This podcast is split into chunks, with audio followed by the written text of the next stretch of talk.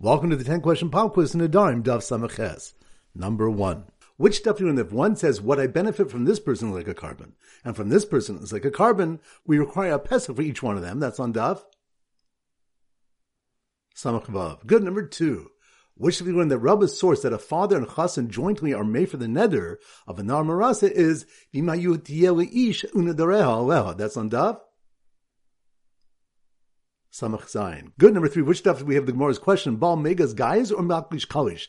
Does a husband, when being made for him, a Rusa's neder, cut off half of the neder when he's made for, or does he weaken the entire neder? That's on Daf. Samaches. Good number four. Which the when the Dasan and Aviram were considered dead because they became impoverished? That's on Daf. Samachdod. Good number five, which of the one that an alternative source of the joint hafar of the father and the husband of an amaras is the juxtaposition, the pasuk of ben ishlo ishto ben av labito. That's on Daf. Samaches. Good number six. Which do you have a case regarding a father and husband where one was made for the Na'ar of Maras's neder and the other one confirmed it? That's on Daf. Samach. Good number seven which do you that we can make a Pesach for a neder for a person based on him having to pay his wife's ksuba? That's on Daf.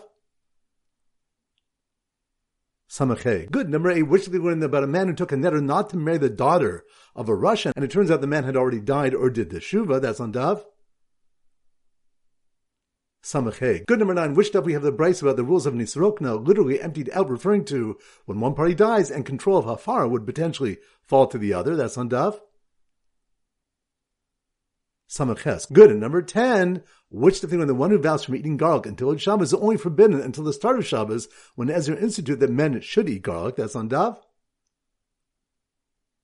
Samach Gimel. Excellent. That concludes today's pop quiz. This is Rabbi Avram Goldner Zich wishing you a great day and great learning.